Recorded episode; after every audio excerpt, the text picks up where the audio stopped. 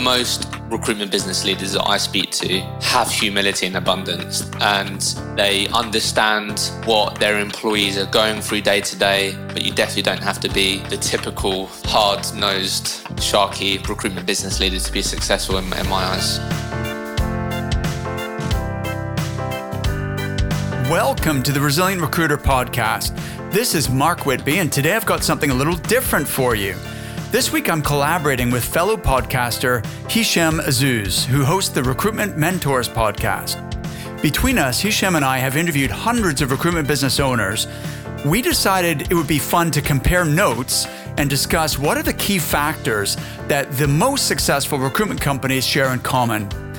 We both came up with five things, so you're about to hear the top 10 building blocks for growing your business. Let's dive in. Hello, this is Mark Whitby. Hello, my name is Hishem Azzouz. And we've got a very special episode of the podcast for you guys today because Hishem and I have teamed up. We're doing something a little bit different from the normal episode, which is we're both podcasters and uh, admire each other's work. So we decided why not collaborate and do something together. Absolutely. So yeah, Hishem, I ha- I really enjoy your podcast. I've been listening Likewise. to it for um, for a couple of years. Well, almost since the beginning, I think, for the last 18 months at least, and maybe longer than that. You are an awesome interviewer. Really like how much you squeeze out of, uh, you know, the information you squeeze out of every one of your guests is fantastic. And often listen to your um, Recruitment Mentors podcast when I'm out jogging. So appreciate that. Um, well, I yeah. think what, likewise too, I think uh, I I know obviously some people may think, oh, they they both have a recruitment podcast, aren't they? Competitors or whatever. But for me, I, what what I think that's great about you, whenever I see your guests, there's some people that I think we may have had the same, but I think what's really unique about what I see from your podcast is you just have such a variety of people um, in terms of like locations and where they're based and i think that's that's what i've really enjoyed from your podcast is a lot of my people the people i've interviewed have been sort of uk heavy australia based america based but you you've got a real variety and i think that talks to like the journey that you've been on which i really like as well so oh, awesome. i'm excited to uh, yeah collaborate on this it's it's exciting yeah it's funny i don't i don't really see the competition thing. And in fact, one mm. of the themes, which we probably will pick up on today, is the idea of collaboration. But um, you know, there's definitely an overlap, and we've had some of the same guests on, but there's also a huge difference. Like you have people I've not interviewed, and vice versa. So people should definitely subscribe to both podcasts because there's they're they're really complementary. Yeah, absolutely. So why don't you let everyone know what what we've prepared for and what we're going to cover?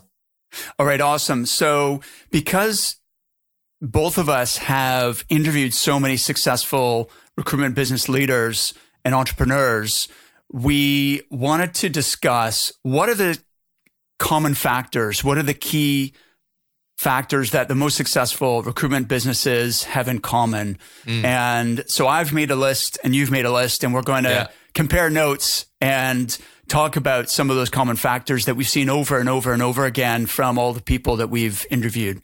Absolutely. That's that's that's the uh that's the plan. Well, I know that you uh, obviously we haven't seen each other's notes or key points, so be interested to see if we end up having any of the same ones. But let's get into it. I'll I'll go first then. Okay, so awesome.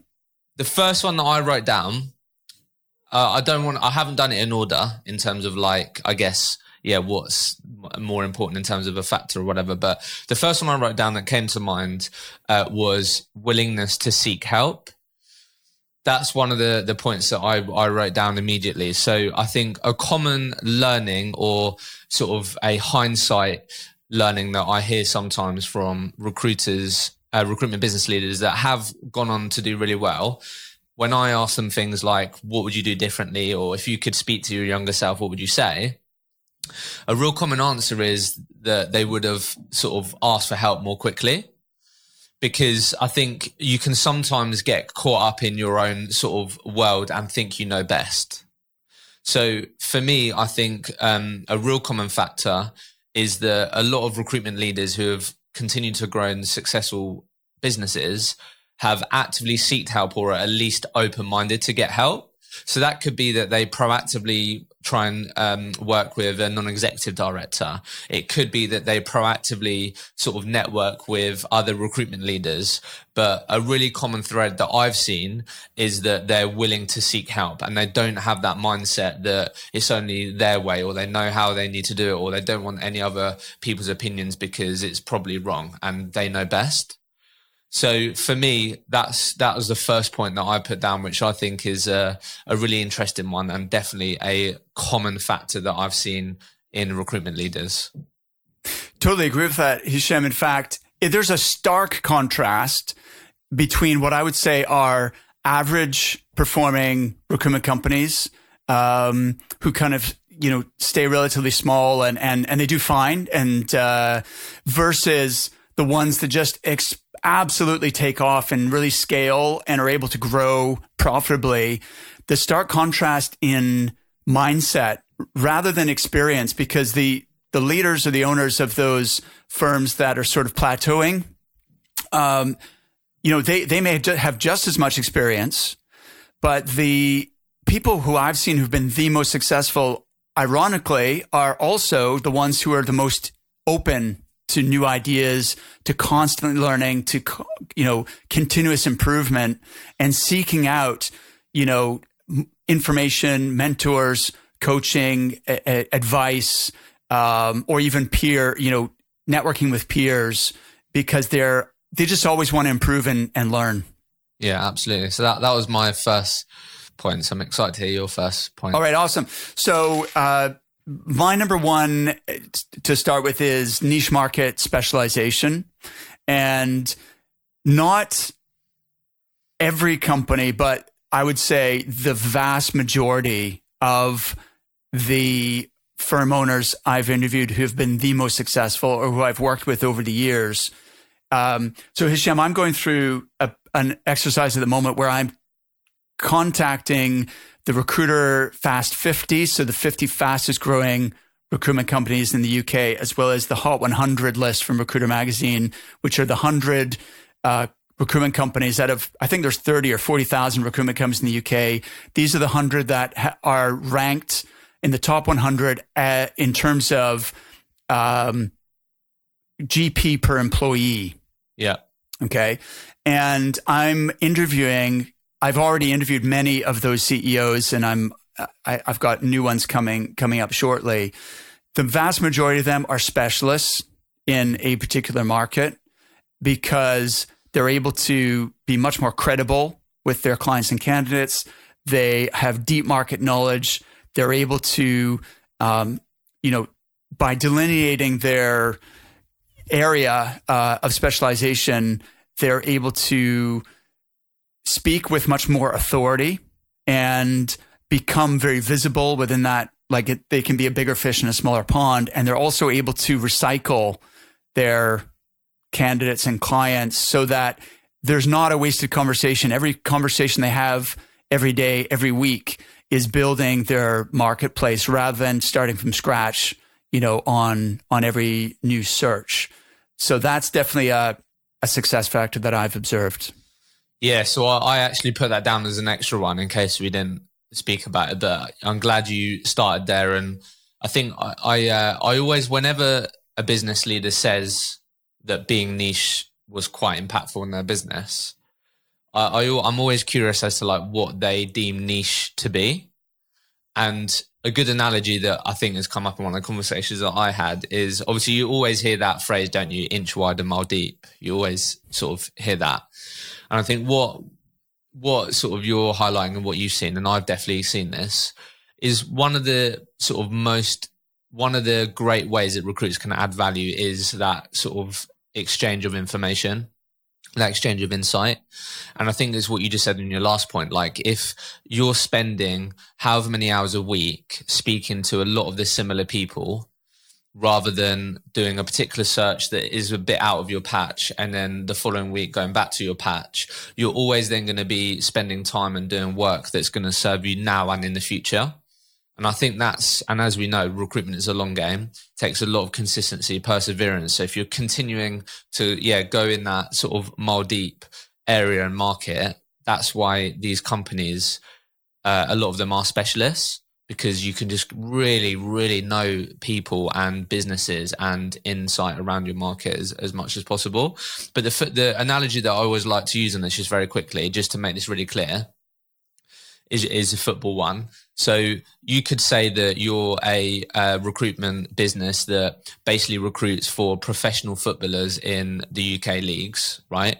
So that that could be fine. That could be your specialism. You may deem that to be niche because there's loads of different leagues across the world, right? But actually, when we say specialists and like the companies that are really niche, they're actually people that are going. I recruit only for the Premier League, and I only recruit wing backs that's that's that's the the niche that we're talking about, right? And they could even go a step further. Some of these companies, like we've seen it with like the Frank Group, that just do Microsoft Dynamics and just do that, right? So it could be a step further, where it's like how it's crazy because you think you're going to miss out loads of business, but the step further is then I only recruit for Premier League teams and I only place and work with left backs. do you get what I mean? So that's how totally. niche you can go. And yeah. again, think about it. Every single day, you're going to speak to wingbacks, left backs, whatever it might be. Like, think how valuable that's going to be for for for the companies you're going to be working with that need that piece. So, I'm glad you started there. It's, it's a great point. Uh, a good analogy. I heard you say that when you were speaking to Michael Young at MSP in, in yeah. Glasgow, who I've known for a decade probably, and um, the the acronym that makes it easy to remember is FILL, function, industry, level, location. Nice. And that fits in with your football analogy perfectly. Mm. So yeah, it's, yeah. it's funny because I actually, um, I interviewed James Caan recently and he actually, he had a contrary point of view. And I'm like, well, who am I to argue with James Caan? But I actually disagreed with him on that because he was saying you should maximize the value of every client relationship. So even if that means recruiting across different functions within the business and so on. Um, but that is opposite to what I've seen yeah, from same. the most successful recruitment yeah, yeah. companies. I think I think that might be a longer term play, but I think if you're a growing recruitment business, you need to get really good at what we're talking about, that specialism, and then you can expand from that. I think, yeah, yeah. yeah. Okay, my next point. This this sort of ties in a bit to what you said when I spoke about willingness to seek help, but it sort of goes on to the point that I said first. The point I have next is they don't romanticize what worked in the past. So this sort of comes to that open mindedness of like, yeah, being really open minded to trying different things, learning, getting out their comfort zone. Because I think we've all obviously recruitment has that stereotype, doesn't it, of sort of people just in a room smashing the phones and doing all that. But I think genuinely the most successful recruitment leaders like don't sort of just really romanticize what worked for them 10, 15 years ago. And they're always thinking or trying to learn and understand like what more they could be doing. And a good example of this, you may have seen a sort of rise in this, but something I've definitely noticed is this rise of you see sort of agencies who have on their LinkedIn, like their job title becomes Hishem Azzouz NBN Solutions talent partner for delivery via NBN Solutions or whatever. I don't know if you've seen that on LinkedIn, where you've seen obviously recruiters add, I'm working for Deliveroo, but I'm doing it via my recruitment agency.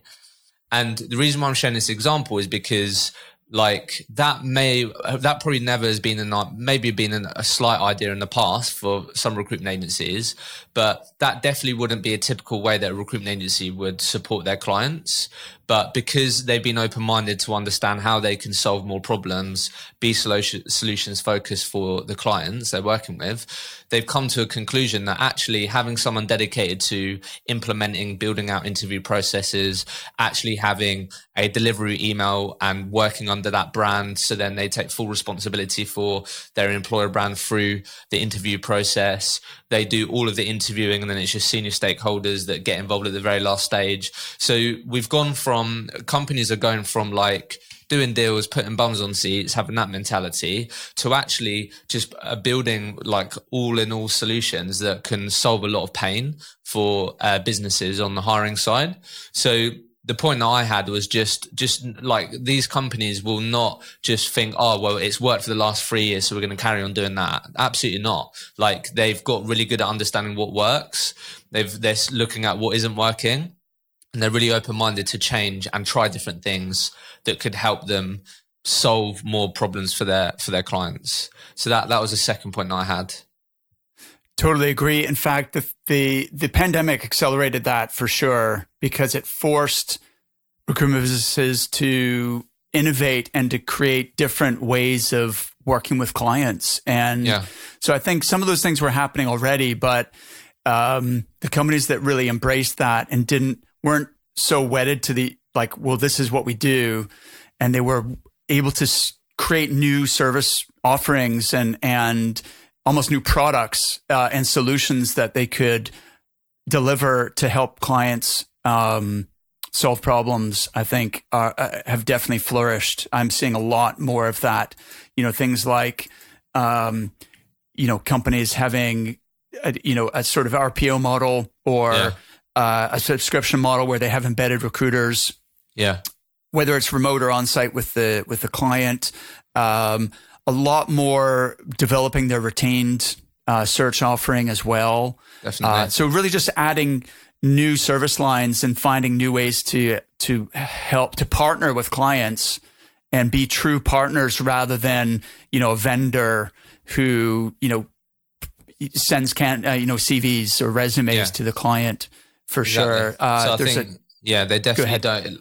Like like you said, if if you have the mindset during the COVID period of like right, we're going to keep doing what, what we've done, yeah, like you, are going to find it really difficult. So, so yeah, you make a really good point there because it would have been questions like, okay, our clients are no longer hiring. There's no one on the market right now. What else can we do to support them? It's those types of questions that can create new solutions, ideas, and you got like that's what I mean. The, these successful recruitment leaders don't romanticize what's worked in the past to sort of decide what they do moving forward. Well said. Love it. You might remember back in episode 43, I talked to Plamen Ivanov, the executive chairman of iIntro. If you missed it, it's well worth going back into the archives and having a listen. One of the things we talked about was a way for recruiters to shift the conversation with prospects away from fees and make it all about value. iIntro has created a tool called the Bad Hire Calculator that you can show to your prospects that proves to them that your recruitment service will save them potentially hundreds of thousands of dollars. When you can do that, the exact fees you charge almost become immaterial because you've proved that you will save the client the most money in the long run. If you'd like to add this tool to your arsenal, you'll be pleased to know that I've partnered with iIntro and they're offering a 25% discount to listeners of the Resilient Recruiter podcast. All you have to do to claim this discount is book a free consultation and mention my name or this podcast. Just go to recruitmentcoach.com forward slash retained, follow the instructions, and iIntro will take care of the rest. That's recruitmentcoach.com forward slash retained. So I think fundamental to growing a successful recruiting business is the ability to attract and retain top talent top recruiters to work for you. So your internal recruitment strategy and the companies that scale are really able to master that and the companies that remain small just kind of never never figure that piece out so it's interesting because there's a mindset shift f- among entrepreneurs who scale they re- there's a realization that they are not actually in the business of placing people in jobs. They're in the business of recruiting and training and nurturing recruitment consultants. Yeah. And uh, if you shift your thinking to that and your priorities shift as well. So I believe there's actually every recruitment business has three customers. You've got your clients and your candidates, but you also have your current and future employees. Yeah. And each of those different types of customer require an equal like level of commitment in terms of building you know a marketing strategy and uh, both an inbound and an outbound you know, sales and marketing strategy to engage with that particular audience and and nurture them to get them to uh, on board with your with your company to acquire them, whether that's as a client, as a candidate, or as a recruiter. Um, and often recruitment businesses, in fact, I mean, I hear this over and over from recruitment business owners: is Mark, we we're really struggling to um, find good people for our own business, and for sure, I mean, it, I'm not pretending it's easy at all. It's it is a challenge. Um, but to some extent, it's a it's a question of prioritization. Like most recruitment businesses do not give internal recruitment the same level of attention that they do to filling jobs for their clients. Yeah, and you know, and yet hiring a really good recruiter for your business is strategically way more important than filling a particular job for mm-hmm. a, a, you know a client in terms of the ultimate value that that person's going to bring and and maybe the same amount of time and effort would go into hiring someone internally versus placing someone externally but the return would be so dramatically bigger on putting that time and effort into your own hire and so when i look at people's if they even have a web page that says you know why work for us or why join us um, typically it's not very good. They've not really put enough thought into their own employer value proposition. Whereas the growth companies that are absolutely taking off and getting traction are hugely profitable per per employee.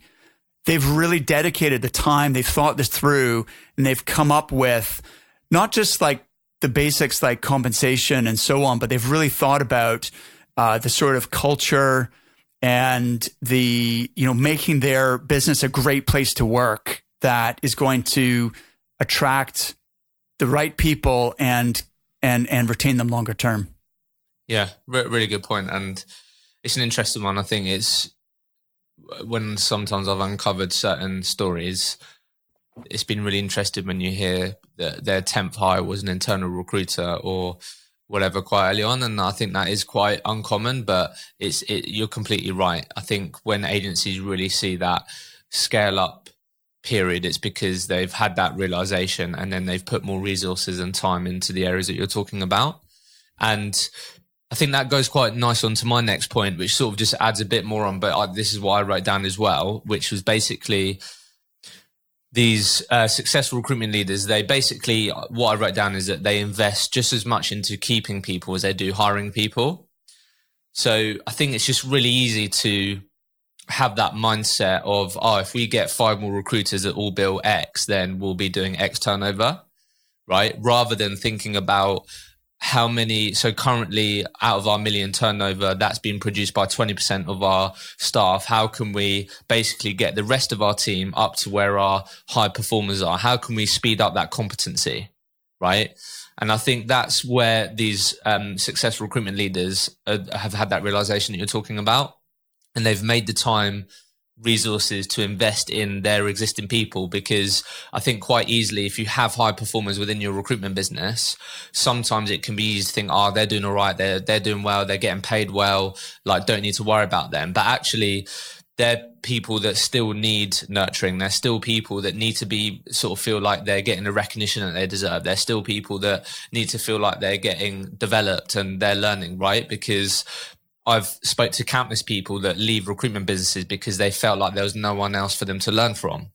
Right. So I think that was just, just to add on, that was one of my other points was like these successful recruitment leaders, like they don't just have that mindset of like, I just need just focusing on hiring and hiring. They do have a, um, a better balance of what else do I need to be doing internally for my existing people to make sure that we're getting everything we possibly can out of our existing employees if that's performance if that's making sure that people are happy with sort of the workplace and everything else.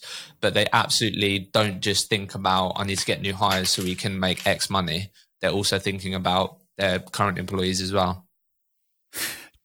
Absolutely. And it's crazy because we as an industry don't follow the same advice we're giving to our own clients right? You know we are mm we tell our clients about retention, employee engagement, and you know we want to work, we want to recruit with companies, you know, client companies that have excellent, are attractive, have excellent uh, retention and a career path so that when we place someone, there's a progression there for them. Uh, they can develop themselves and so on. Uh, and those are the same principles that we should be we should be a, a, adopting uh, ourselves as an industry. So to I, I, don't know if it's the same point or it's it's an adjacent or, or complementary one, which is talent development. The the fastest growing, most successful recruitment companies really invest in their people, mm-hmm. and they have. Um, it's not just like an ad hoc sort of learn on the job, you know, um, wing it sort of approach to learning and development. It's very well thought through. There's been time, effort, and resources, you know, put into this so that from onboarding new team members, uh, whether they're rookies or experienced, to then um, the development of your. You mentioned like your top twenty percent people. What what are you doing to further enhance their development? What are you doing to develop your leaders of tomorrow and have some kind of leadership uh, development in place. So, you know, the the most successful businesses that I've either worked with as a coach or interviewed on the podcast have really bought into that, and they have dedicated a lot of time, effort, resource to investing in their people, uh, and not just paying lip service to it, but really um, a serious commitment to talent development within their organization. And they've aligned that to creating a career path for people as well. So, you know, what I would ask listeners who have ambitions to grow your recruitment business, is there a career, is there a career ladder that people is laid out? People can see what the opportunity really is and how far they can take this and what the next step is for them and what is it a meritocracy or is it like favoritism nepotism where people you know don't they see people being promoted but they don't really you know, there's maybe jealousy or, or, you know, bad feeling because they, they don't understand why that person was promoted. Is it very transparent? Like, what is the criteria for promotion? And does each person have their own career development plan within the business, which is then supported with a tailored learning and development package? Yeah, love that. I mean, that that's the exact that's the exact problem that we're trying to help solve with the recruitment mentors platform.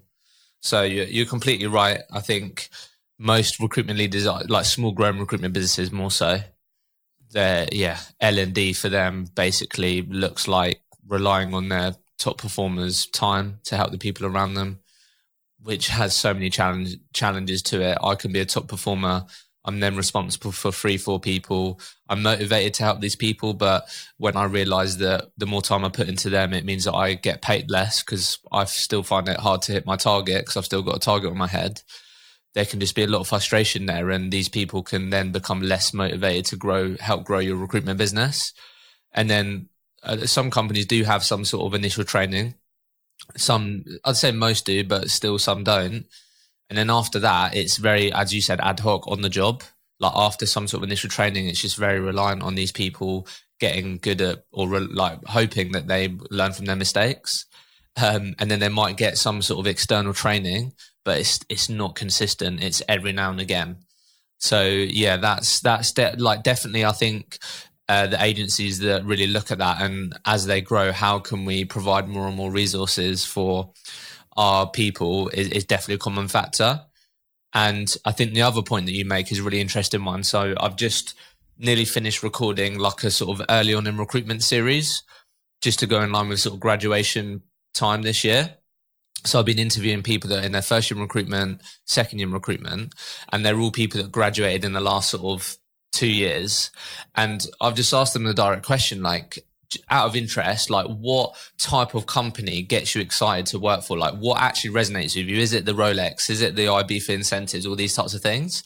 And although incentives is something that they definitely enjoy, want, they want to travel, the number one thing is progression. Yes. So what you're talking about, it's like, can I sit down with Mark? He's going to tell me about his recruitment business that I could join. And can I see a clear path from where I am today to where I want to be in the next two years? because and that's the most common thing so i think the thing that i take away is like don't feel like you have to, like you have to wait until you're x size to have a career plan. Like you can build out a career ladder or a career path like just uh, whatever size you are. Like it's just yeah. really important to have some sort of clear clarity on like where people can go and how to get there.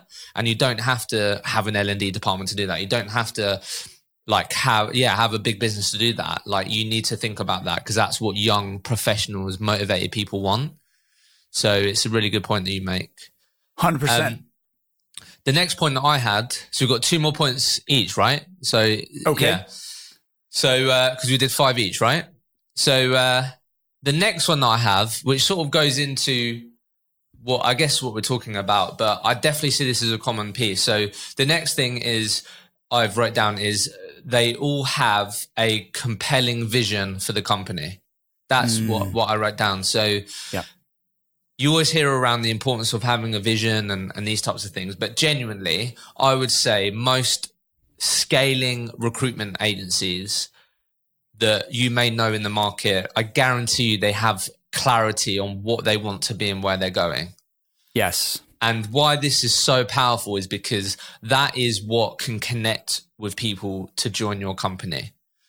As we've said, there's loads of recruitment agencies in the UK alone that I could join. But a big part of what I'm going to be more enticed to is sitting down with Mark Whitby, the recruitment CEO, who is telling me what his vision is for what they're trying to do as a recruitment business. And if that's something that's really compelling to me and it's something that's aspirational, that's something that I can also connect with when I'm having a hard time in recruitment. That's the really powerful thing with this, right? Like you, everyone has to work out why they're doing what they're doing and sort of what their why is and all of that. But when sort of really successful recruitment leaders really nail down on their vision, it's something that the whole organization can drive towards and connect with. And that's so powerful. And that's also then going to trickle down into giving yourself an even better chance of having a really solid leadership team who again are all bought into where this is going, where this company is going, what they stand for, why they're doing it. And that's a, another really, um, that's another point that I put down, which I think is really crucial. And I think again, small growing companies can sort of just think, oh, I'll do this when we're 30 people, I'll do this when we're a bit bigger. But again, like having a compelling vision will help you yourself as a recruitment leader because you have difficult days and having an anchor point as to why you're doing what you're doing and where you're going will help. But also, it will absolutely help you connect with people to join your business if they feel like they can be part of something and they really understand where they're going and what you want to achieve. So having a compelling vision for your company is, for me, I think is a real common thread that I've seen successful recruitment leaders have. Awesome. Uh, th- yes, it's absolutely critical. Hey, here's a quick question for my listeners today. Did you catch my interview with Joel Slenning, where he talked about how he scaled his recruiting and staffing firm to $16 million before selling it? It's episode number 53, and if you've not already heard it, I recommend you check it out. The reason I bring it up is that I'm teaming up with Joel to create a mastermind group, especially for owners of seven figure recruiting, staffing, and search firms who want to scale their business to eight figures. If that describes you, then listen closely because we're offering a free taster session on September 28th, and you're invited to come along. To register, visit recruitmentcoach.com forward slash scale. Again, this is exclusively for owners of fast growing recruitment companies who are already doing a million dollars in net fee income and want to build a business that generates cash flow without you working in the business so that you could sell it someday if you wanted to. Register now at recruitmentcoach.com forward slash scale. So, hand in hand with vision is really developing your culture. And the culture is kind of the glue that holds all these individual recruiters together and you know brings brings them together as a team. It also enhances everything else you're doing. So the staff retention piece that we talked about earlier. And you know so the the question is do you have you designed your culture or have you got a culture by default? So, you know, culture is basically the way we do things here and it's comprised of so many different factors. So it's the people that you employ, it's the, you know, the the rewards, the incentives, the, you know, the the hours that you work, the um the the sort of style of doing business, but the most important, I think, defining feature of the culture comes down to the values. Mm. And I've heard this on your podcast uh, come out, and it's definitely been a common recurring theme on my podcast as well. Is when I ask leaders about the keys to scaling, then virtually every single one of them points to their values. So they have actually worked out, they spent time, whether it's like with an external consultant or internally, but there's been uh, a collaborative process yeah. with definitely the leadership, but usually involving the employees as well mm. to crystallize what are the things that we feel are most important in the way that we interact with each other and with our clients and our candidates and um, being able to articulate those values in a way that a everyone knows what they are and remembers them but b they inform decisions the way people behave like the decision as to do we hire this person or not but also how do we deal with certain day-to-day issues with clients and with candidates? Uh, and are we are we operating consistently with our values? And that is a huge element of the culture but certainly the most successful companies are the ones that have a culture that people feel proud to belong to and to represent. And then they will go out and be your ambassador. Your employees become real advocates and ambassadors for your business and, you know, all of their interactions with clients and, and candidates when they're proud to work uh, in your business. And it's almost difficult for them to imagine working anywhere else because they're so uh, embedded in the fabric of your organization. Yeah, and I think just I, all I'd say is again, don't fall into the trap of thinking, "Oh, this is the doing these types of things is when I'm a bigger business." It's just it's just not the case. I think uh, again, it will help you as a business owner thinking about these things and working out. Yeah, like you said, like instead of having, why would you not? Why would you rather have a culture by default? Like, why would you rather that over having a culture that you've designed? And I think again, like if you really think about these things as you're growing, you're just going to have an even better chance of hiring the right people because you've understood what you want the values to be of the business in the future or how you want people to act in your organization in the future. So again, what Mark's saying doesn't only apply to bigger organizations. Like, like the sooner you can think about this sort of stuff, the better. Uh, maybe different if you're a solo founder, or you may still want to think about those things and maybe apply it to the types of businesses that you work for. I think that still applies. But I think definitely. if you're definitely a recruitment entrepreneur who wants to grow, even if it's five people, 10 people, whatever, don't feel like this is something I should only be doing if I'm a bigger business. I, I, I, I definitely would not have that mindset. Absolutely. In fact, um, a couple of quick examples of that. One is a company we both know. I know you've interviewed people from there. Is Amoria Bond in uh, headquartered in yeah. Manchester. Uh, fantastic business. I worked closely with them for probably a decade, uh, and actually we helped them to define their values in the first place many many years ago. Um, we did a, an exercise with all of their managers to help them to you know to articulate the values, and that became integral to you know their hiring and and their learning development and their their culture. The other, have you interviewed James Fernandez from Carrington West? No. You should definitely talk to him. Uh, Hishem, really uh, amazing entrepreneur and, and cool company. But that was something that they he really articulated and spelled out when I when I talked to him was, you know, their values and then how they uh, embed those in the business to result in actual you know, behaviors rather than it just being a plaque on the wall that it's really in, in woven into the fabric of the organization. Yeah. Love that. So final point then that I have, this is a bit more of an actual characteristic of the people that I've met, continue to meet, speak to. And the characteristic is humility. That's that's what I wrote down again. I think I'm sure people have had experiences listening to this of meeting or dealing with recruitment business leaders that they probably wouldn't say very nice things about them.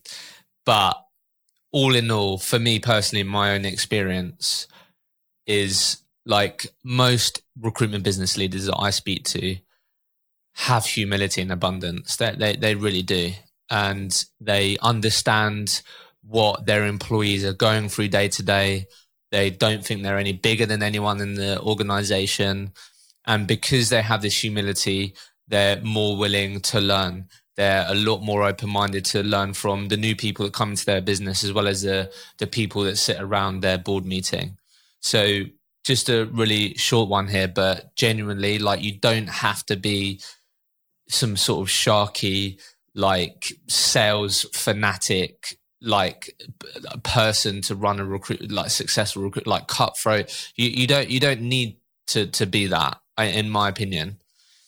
If you want to be that is a different story but i do feel like obviously yeah successful recruitment leaders i would say a lot of the people that have successfully uh, successfully grown their recruitment company if you were to interview a lot of the people within that organization one of the things they would say that they love about working at that business will definitely be the people and part of that would be the leaders they have access to. And i'd like to think that a lot of people will go i absolutely love for working for ex ceo ceo or i love working for that. Do you get what i mean? So and i think the people that say that they're not going to be saying that about egotistical self-righteous like privileged people that now think they're better than everyone else because they've made a lot of money in growing recruitment business. They they continue to have the humility despite how big they get, how successful they get. And that's a, a characteristic that I wanted to highlight because, yeah, obviously recruitment doesn't obviously doesn't have the, the best name. think it's changing, hopefully, but you definitely don't have to be the typical hard nosed, sharky recruitment business leader to be successful in, in my eyes. Hundred percent, hundred percent. Humility is is high on my list of desirable um, qualities for sure, and in fact, great book is uh, by Ryan um, Ryan Holiday. Ego is the enemy.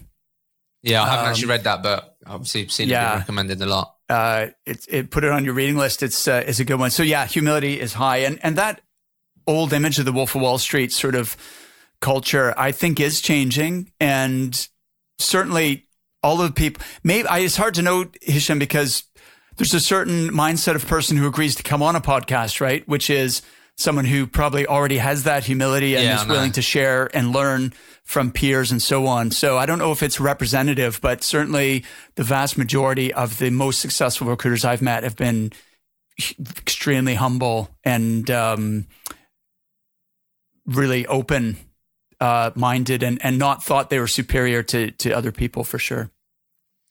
So we on, I think you've got the last point. All right, awesome. So I think um, this is a different one to what if we had to had this conversation like even like five years ago or even two or three years ago, I don't think it would have been on the list. But investing in marketing, mm. traditionally recruiting is very sales led business. It still is, in my view, it's a sales job.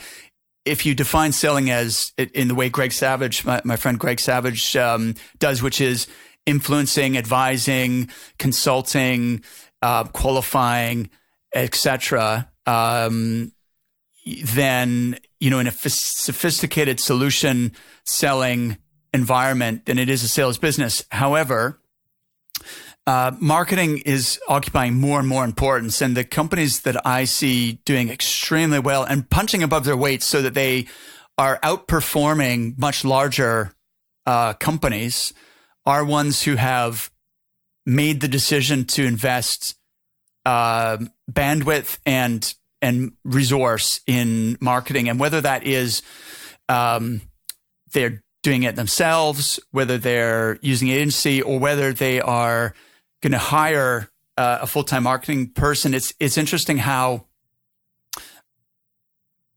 like in, in when I was coming up, Hishem, I don't know about you, but no recruitment business had a marketing department. Um, but now, in fact, when I interviewed Greg Savage, he said your like fifth, sixth, or seventh hire should be marketing person, like a full time marketing person, not another consultant.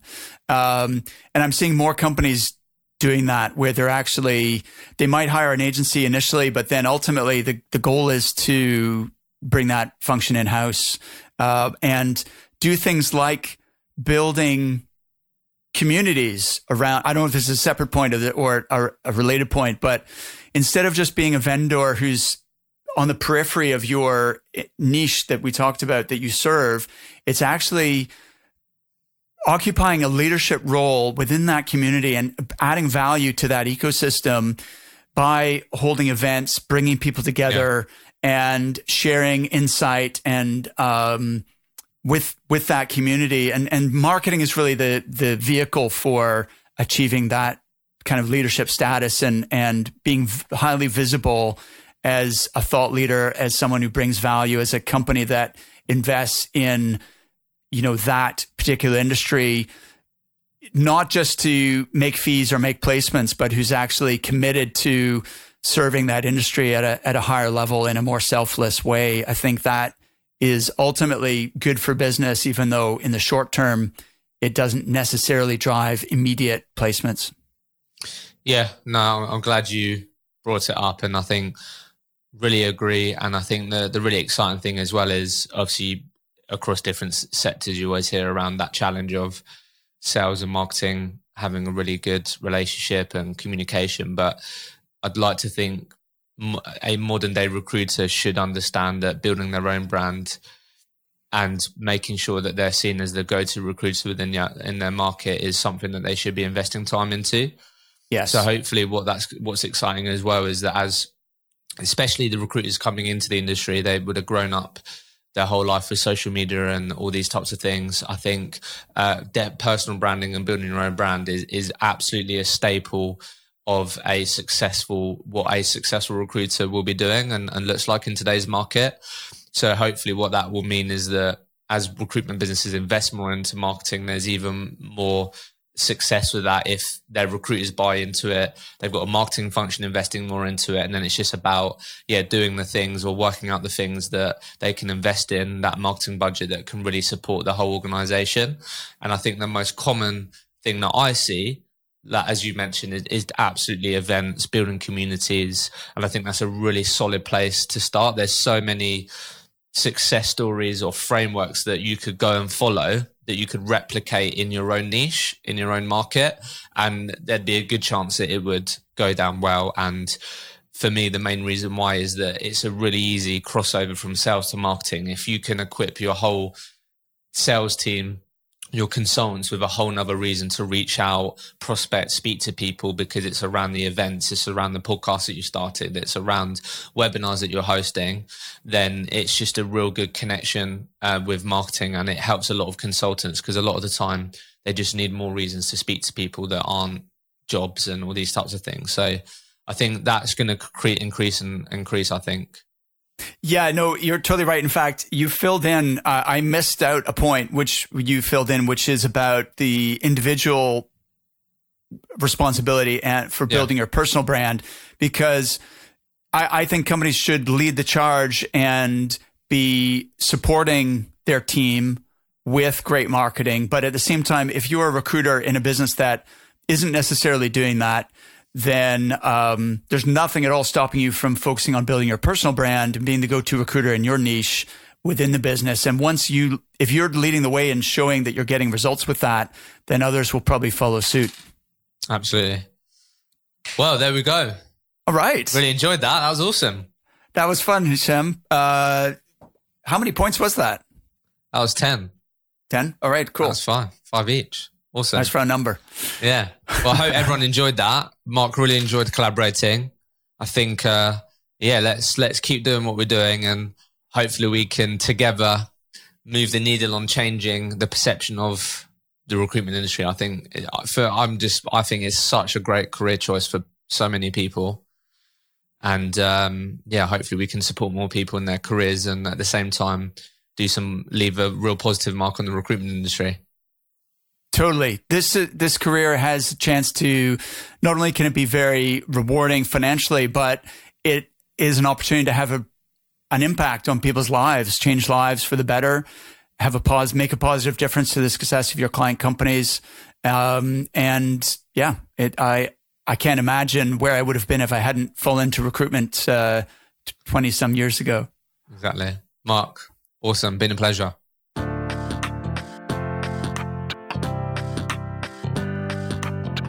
Thank you so much for listening to The Resilient Recruiter. If you've enjoyed the show, the best way you can show your support is to click that subscribe button. Thanks again, and I'll see you next time.